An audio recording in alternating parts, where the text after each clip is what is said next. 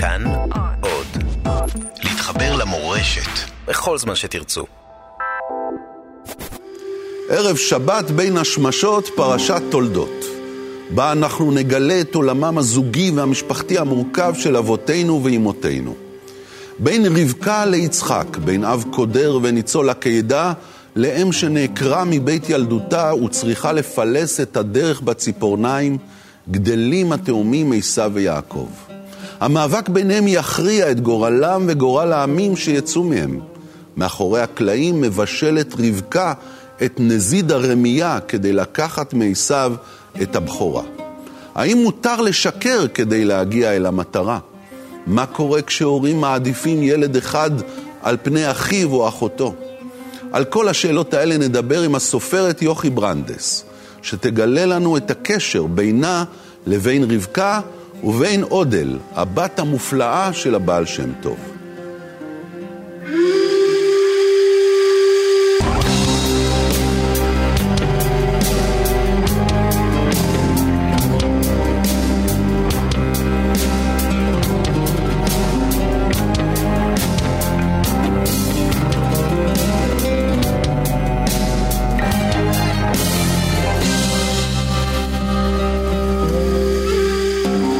שבת שלום לך, יוכי ברנדס. שבת שלום דוב. מה שלומך? ברוך השם, אני מאוד שמחה להיות כאן. תודה, אני שמח שאת פה. את הסתגרת לנו איזה חמש שנים נכון. כדי לכתוב את הספר הזה. כן.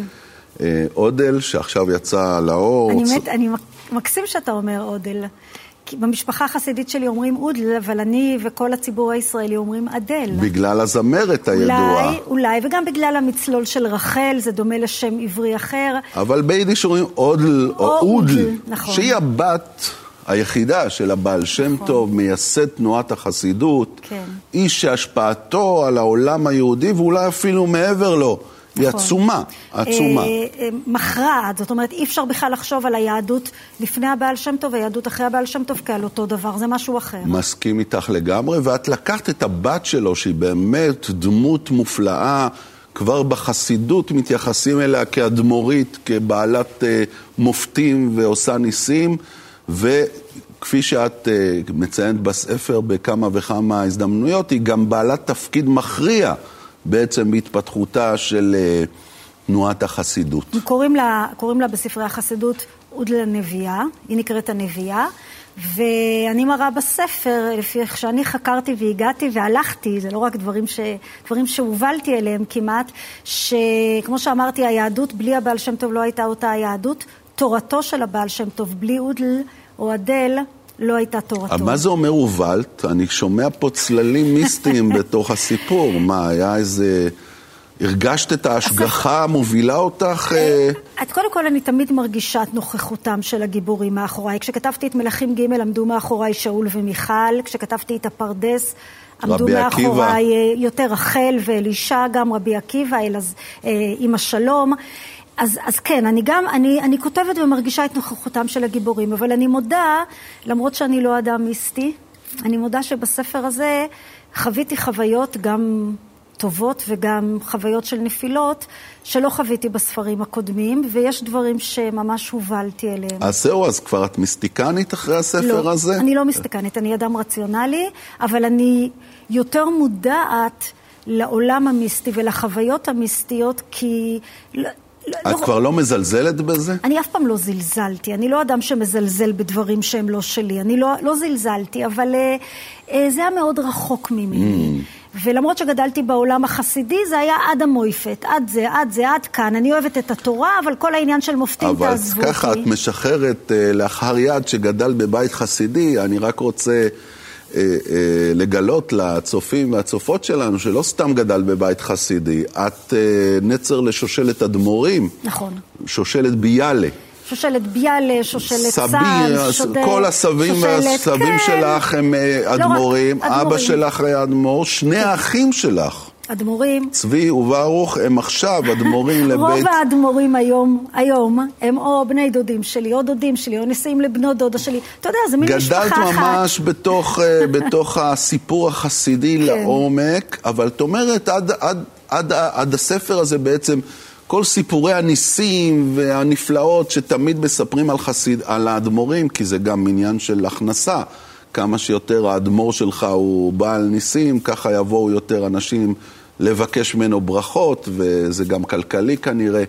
את לא, לא לקחת את זה ברצינות. תראה, אני, אני הרצתי את סביי ואת אבי, הרצתי אותם, לא בגלל המופתים שייחסו להם, ופה ושם ייחסו להם מופתים, אלא בגלל האישיות שלהם, בגלל ההנהגה שלהם, בגלל ה, מה שהם היו.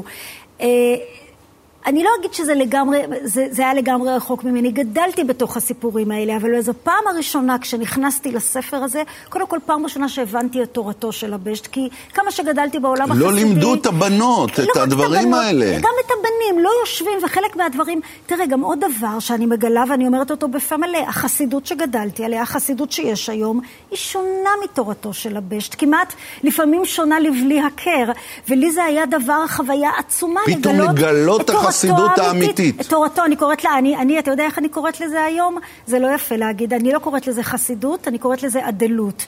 למה אני אומרת אדלות? כי הבעל שם טוב הרי לא יצר את החסידות, הבעל שם טוב יצר תורה, תורה שאמורה לחלחל ללבבות של כולם. בה נוצרה תנועה, התנועה החסידית שנוצרה אחרי מותו, שהיא זאת שהמשיכה את תורתו, אבל גם היוותה אותה וגם שינתה אותה. כל הזמן היא המשיכה ושינתה. הבעל שם טוב קרא לתורה שלו אדל, אש דת למו, גם לבת וגם לתורה. שמה זה אומר אש דת למו? טוב, זה אומר המון המון, המון. המון דברים. המון דברים. אני הבאתי בספר, יש עשרים, אה, לפחות עשרים ערכים. אני רואה שגם אה, יצרת לעצמך אה, תכשיט מיוחד. כן. שהזמנת במיוחד, כן. שכתוב, שהוא בדוגמה של אה, להבות של אש, כן. וכתוב שם אש, אש דת, דת לעמו, שזה אני... ראשי תיבות אדל. אדל, וזה גם התורה של הבית, שאני מרגישה את המחויבות הזאת, אני נושאת את זה עכשיו על ליבי. שמה זו האש הזו? אה, זה, מש... זה אחד הדברים ששאלו את הבעל שם טוב, מה עשית? ואני מביאה את זה בספר. אז הוא אומר, אני לא באתי להמציא תורה חדשה לעם ישראל, יש את תורת משה שבכתב, יש את תורת עקיבא שבעל פה. אני באתי להבעיר בתורות אש. ואז אמרו לו, מה זאת אומרת, התורות שלהם... האנשים. אז שאלו אותו, מה זאת אומרת להדליק, להד, להעביר אש? בתורות של משה ורבי עקיבא אין אש? ואז הוא אמר, האש כבתה. במרוצת הדורות האש כבתה, הפכנו להיות דת של למדנים, דת של פלפלנים, רגע, דת, דת של דקדקנים במצוות, ודת שרק האליטות נחשבות, ופשוטי העם, מה יש להם לעשות? הם רק משרתי האליטות. בא הבעל שם טוב והפך את העולם היהודי על פניו. ברגע שמה שנחשב זה תפילה מנהמת הלב, וברגע שמה שנחשב זה מעשים טובים והתלהבות, הוא גם אהב להדליק אז גם אש. פשוטי העם... גם אש, אש פיזית הוא אהב להדליק. כן, הוא, יש הוא הרבה היה... סיפורים על זה, שהוא בס... הולך ליער לגמרי. ומדליק אש, ו... ועושה כל מיני טקסים שקשורים לאש. והאש, מרפא אנשים דרך אש. הוא מרפא אנשים דרך אש, הוא מדבר על אש, הוא נותן משלים של אש. אני גם מתארת אותו בספרי בעקבות סבי, שהוא צאצא שלו, הלכתי בעקבות זה, כאיש עם אה, עיניים שחורות ושיער אדום, שזה מין אה, הצבעים ג'ינג'י. של האש. לא סתם ג'ינג'י, אדום, אדום, אדום. סבא שלי היה איש עם שיער אדום, אז בואי נדבר אני... על אדום אחר. פרשת השבוע, פרשת בדיוק. תולדות, יש בה אדמוני. נכון. כן, יצחק ורבקה. יצחק אה, בנו של אברהם, רבקה מגיעה מחרן, דרך ארוכה, משודכת ליצחק, אין להם ילדים. מתפללים לאלוהים, תובעים ילדים, ואלוהים נענה להם והיא נכנסת להיריון, מספר לנו המקרא, ויתרוצצו הבנים בקרבה. כן, יש לה תאומים והם רבים בבטן, וקשה לה, לא נוח לה, ותאמר, אם כן, למה זה אנוכי? ותלך לדרוש את אדוני. אני מתה על המשפט הזה. זה משפט, קודם כל אני חושבת שכל אישה שילדה, חוותה את המשפט הזה במהלך אה, הריונה או אחר כך. אה, למה זה אנוכי? למה? בשביל מה? מה אני עושה כאן? למה הסבל הזה? לא רק הסבל, למה, למה אפשר להגיד, אה, למה החיים האלה, למה ההמשך הזה, למה, למה לעשות את זה, מה, מה, הדור אחרי דור הזה, וזה אגב אחד הדברים שאיתם מתמודד גם הבעל שם טוב בתורתו, למה זה אנוכי עם התחושה הזאת של חלילה אבל שהיא מלווה אותנו, את כולנו במידה זו או אחרת, של תפלות, של אה, משמעות, של האם, וזה באמת חשוב, ו- וכל המאמצים האלה בשביל מה, כמו שרחל המשוררת אומרת, זה ותו לא, ותו לא. וזו אמרה ו... מישהי שלא היה לה ילדים. ואמרה, אמרה, היא אמרה את זה לאו דווקא אפרופו הילדים, היא אמרה את זה לפעמים לעשות דברים שאתה, זה ותו לא. אז אה, כן. אה, אדל, רבקה, אני, למה זה אנוכי? זו שאלה שמלווה כל אדם, אני חושבת שהיא מלווה יותר נשים, ואני לוקחת את זה הרבה מעבר לבנים. אבל מה שיפה, שהיא הולכת לדרוש את אדוני, כי במסורת גם... בדרך כלל הנשים הן אה, מאחורה, במטבח, הן לא הולכות לדרוש את אדוני. זה, זה היא בכלל... הולכת לדרוש. רבקה, אני, אני בכלל חושבת שיש לנו שלושה אבות, אברהם, רבקה ויעקב. זאת אומרת, רבקה מתפקדת כאב האומה לכל דבר. מה, במקום יצחק בעצם? כן, בעצם במקום יצחק. יצחק הרי הוא דמות...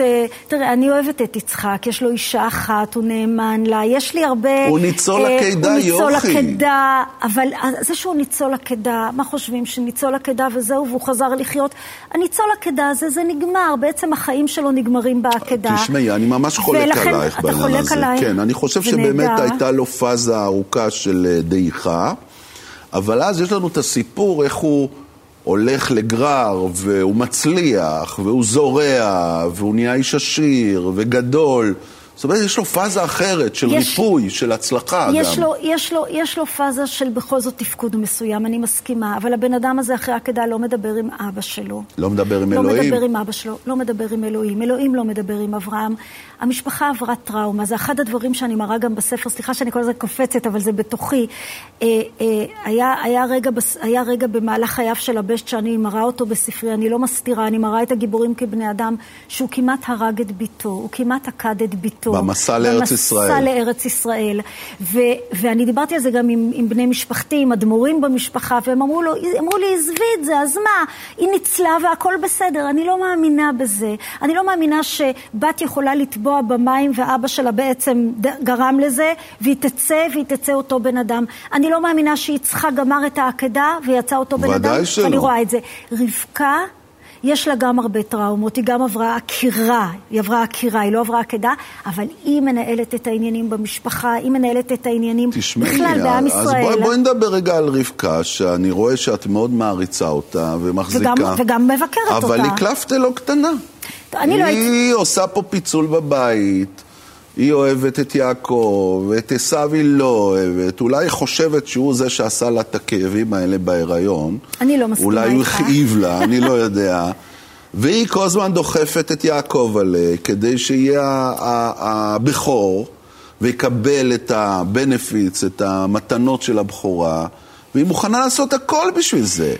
היא אני... תרמה את בעלה, היא תשקר היא אותו. תצער אותו, היא תצער את בנה הבכורה. היא, היא עושה תצער... דברים קשים מאוד. ללא ספק. יש לי, יש לי כלפי רבקה הרבה הרבה ביקורת והרבה סערה רגשית שאני מתנגדת לה.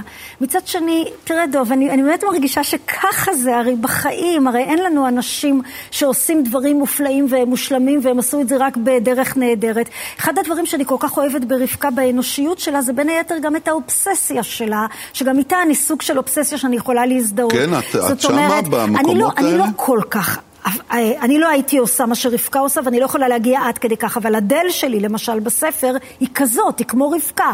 הדל מחליטה בשלב מסוים לקחת את תורתו של אבא שלה, ולעשות את התורה ולהפיץ אותה. אבל היא משקרת בשביל זה, היא, היא גונבת. היא משקרת, היא משקרת שקרים, היא מצערת את בני משפחתה, היא בעצם במידה מסוימת מזניחה את בעלה, ואפילו קצת את ילדיה, היא נהיית אובססיבית. האם זה, האם אין לי ביקורת על הדל? יש לי. האם אין לי ביקורת על רבקה? כן. אבל אולי בלי האובססיה הזאת, אה, לא, לא, היה, לא היה עם ישראל, מה שרבקה עשתה, ולא הייתה תורתו של הבעל שם טוב, מה שאדל עושה. האם זה היה הכרחי? זו השאלה. אנחנו קוראים פה בפרשה, ואנחנו רואים שני אחים. הם שניהם בחורים טובים, גם עשיו הוא בחור טוב. עשיו בחור טוב לגמרי. הוא מכבד את אביו ואימו, הוא לא משקר, הוא לא מרמה, הוא איש ישר דרך, הוא הולך לצרוד, מתפרנס. אני לא יכולה להצדיק את מה שעושה רבקה. מצד שני, אל תשכח שאם כבר מדברים על מי השם, יצחק התחיל. הרי אם יצחק היה אומר, הכרחי יצחק היה יכול להגיד, יש לי שני בנים, בניי היקרים, שניכם יורשים, שניכם ממשיכים, שניכם, שניכם תהיו עמים.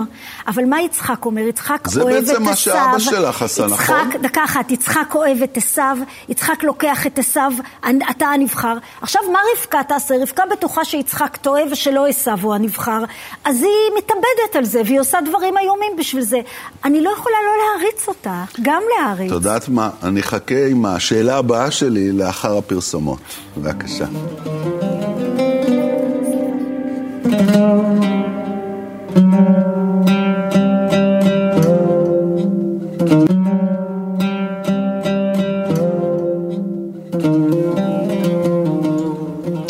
יוכי ברנדס, חזרנו אלייך בין השמשות, פרשת תולדות, בפרשה הסוערת הזו שיש בה כל כך הרבה יצרים, וקונפליקטים משפחתיים.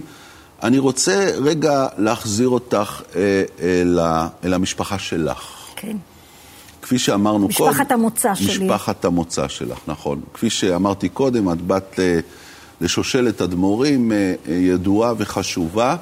ואחייך ואביך ו- וכולם היו רבנים ואדמו"רים, אבל את חתכת מהם באיזשהו שלב אה, בחיים, באיזה גיל זה היה? אה, עשיתי את זה בתהליך ארוך וממושך, אני לא יכולה להגיד שזה היה בגיל אחד. מאז שהייתי ילדה, ידעתי שאני אהיה כמו רבקה. זאת אומרת שאני... תעקרי. אה, אני נעקרת, אני הולכת לחפש את דרכי, אני לא נשארת בחרן. למה? למרות ש... היו משיגים לך שידוך טוב. שידוך את האדמו"ר לבית משהו. היה לי תפקיד טוב, הייתי רבצין, וזה תפקיד חשוב וטוב.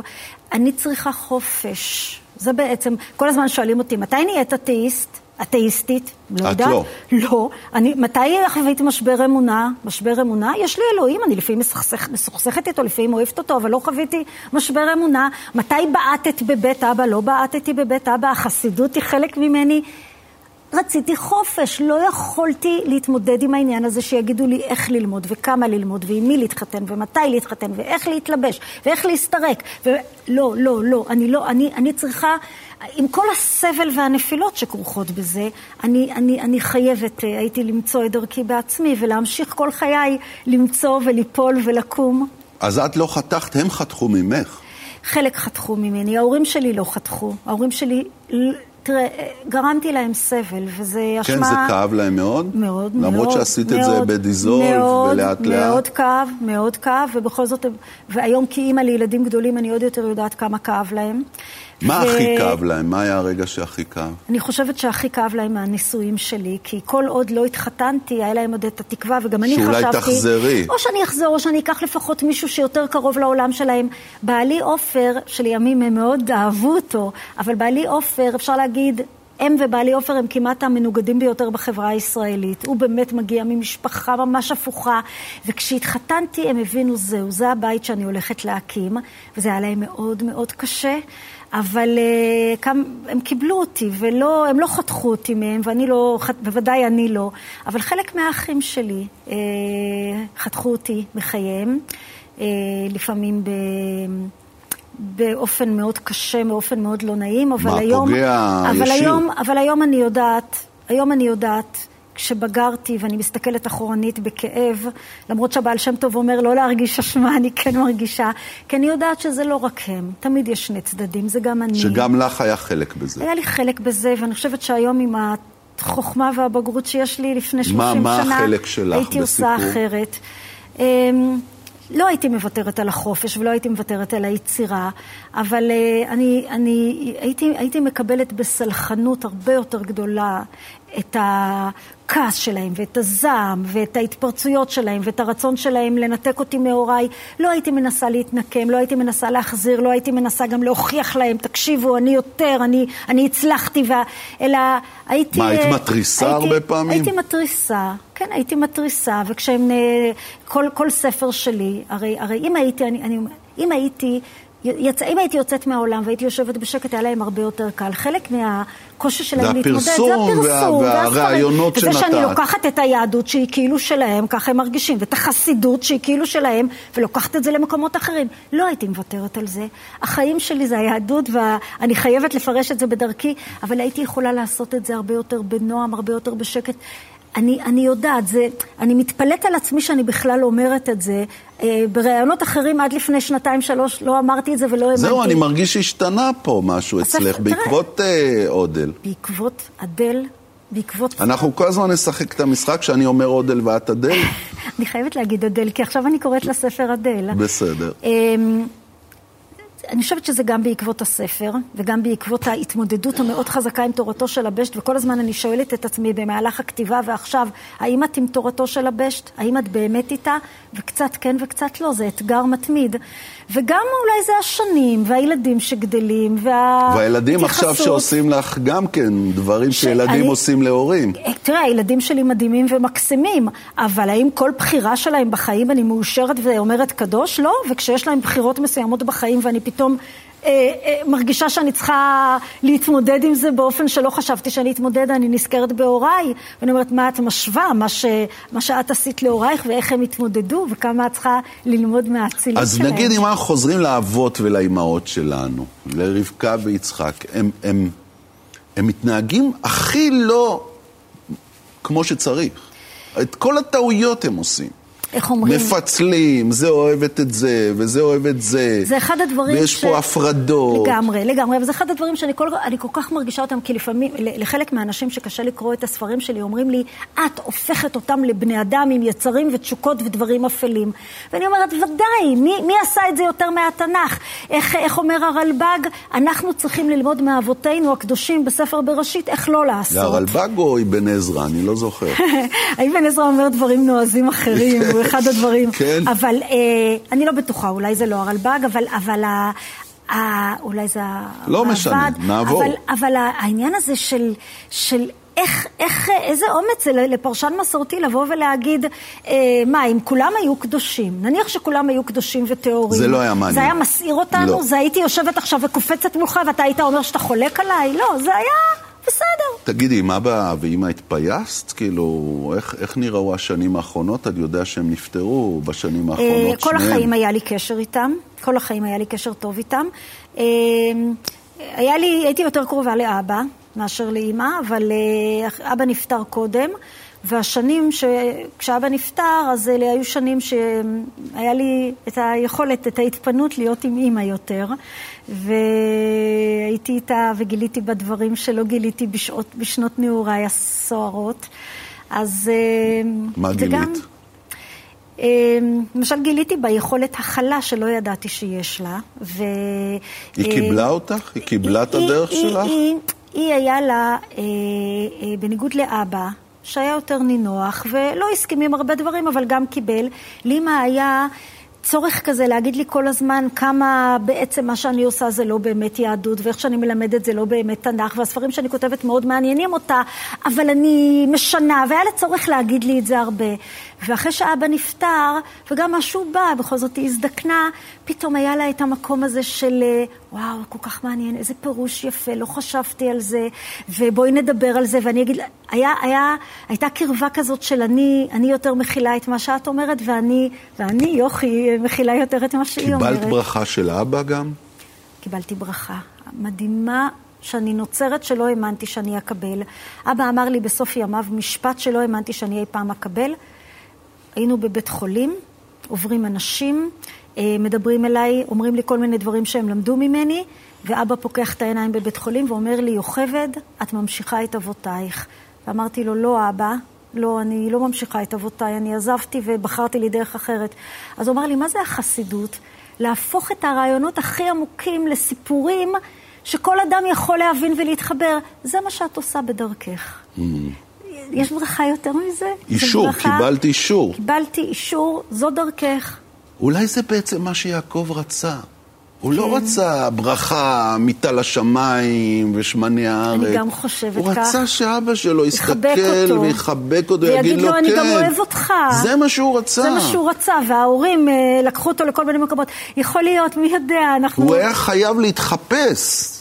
לאחיו, שזה... כדי לקבל את החיבוק של אבא, כדי לקבל הדבר, את האישור של אבא. שזה הדבר הכי נורא, ולימים אני חושבת שכשלאה מתחפשת לרחל כדי לחבל, לקבל את החיבוק ממנו, ו- וכשהוא מבין את זה, לכן אני חושבת שהוא לא דוחה אותה, כי, כי, כי בעצם זה מה שהוא רצה, הוא היה צריך, אני רוצה להיות יעקב ובכל זאת שתקבל אותי. והתנ"ך הנועז שלנו אומר, אני לא מכסה. יצחק לא הצליח לקבל את יעקב כמות שהוא, רבקה לא הצליחה, הם כל הזמן סכסכו. זה ו... סיפור של פספוס.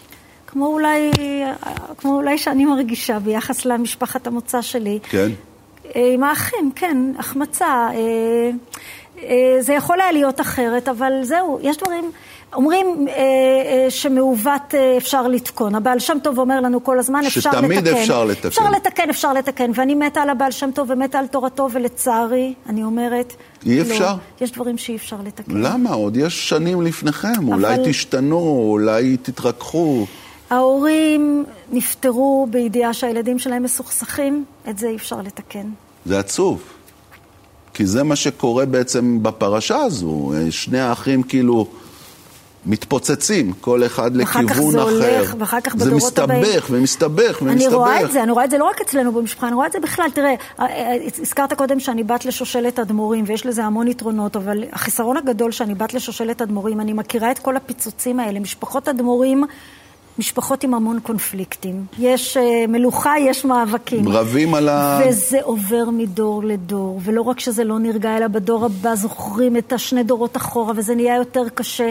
ו... אה, אז בסדר, יכול לבוא דור שיתקן משהו, אז מה, אפשר לתקן אחורה? אי אפשר. צריך להתמודד עם זה שאנחנו יכולים ללמוד מזה אבל לאבא. אבל אמר רבי נחמן, הנכד של אודל, כן. כל זמן שהנר דולק, אפשר לחזור ולתקן. כל מסכימה, זמן שאנחנו חיים. אני, זה הבעל שם טוב גם אומר, אני מסכימה איתו באופן חלקי. זאת אומרת, כל זמן שאנחנו חיים, אנחנו חייבים לתקן וחייבים לראות בנפילות שלנו שיעורים.